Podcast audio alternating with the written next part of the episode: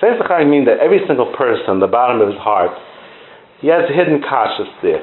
Why things in his life are a certain way. Hidden kashas that he might not even tell anybody. And they bother him, they hurt him. And some people get undermined from those kashas. They get depressed, they get all kind of stuff, and it holds them back from doing what they're supposed to do. They have kashas. Why this? Why that? Parnasa, this kasha, that kasha. And these are Nisyanis Achayim. And this is really a major sign in Bitachon, of not realizing, or yeah, realizing, that Kadosh Baruch Hu is the Hashgachas Hashem, that Kadosh Baruch Hu is tailor making every single person's life. Hashem is tailor making every single person's life. Chodesh Devos use a lashon that from the fact that you see that everybody has a different life, even though we all have the same similar lives, we all eat breakfast and go to sleep. On the other hand, the fact that we all have different lives, that shows HaKadosh Baruch Hu's interest in us. Because if he just wanted to set us on a motion program like he does to animals, everyone's the same, whatever. The fact that we all have different lives shows how much he's chafetz in our lives.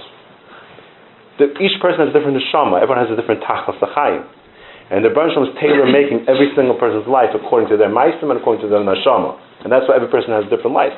And the Baruch is busy with it. He didn't just set us on a program. We don't have the same life. We should, make all it should be like communism. Everyone makes the same money. Everyone.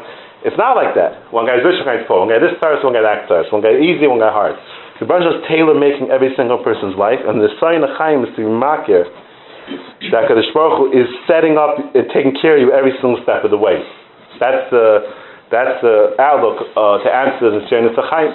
When you look around and you see how Kadosh Baruch Hu takes care of every single animal, Every single cat, he's able to get his mouth. He has the kaichas to get it. Every single behema, uh, the birds to have their ability to to, to, to catch the, the fish they need to get, to have the, the, the right feet, the right beaks, the right. Every single animal has a kaichas and nefesh to get his. To, to, uh, uh, so you see, the Rajah Mamish taking care of every single thing with pratis.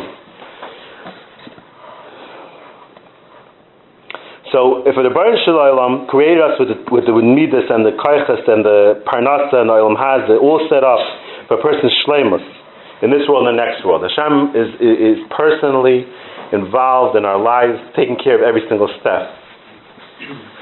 There's even a plant that most plants don't don't live off animals. Most plants they get water and they get minerals, but there's some plants that actually eat insects.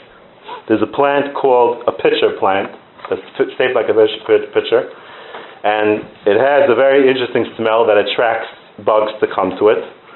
And when the bugs come, it's very slippery. The, the walls are very slippery, and the bugs slip right down. And there's like water enzymes on the bottom that, that chop up the bugs and, and devour them and disintegrate, and, and it goes in. The plant lives off it. It's a pellet. If the Baruch is taking 100% care of an Amazon, a plant in the Amazon uh, rainforest,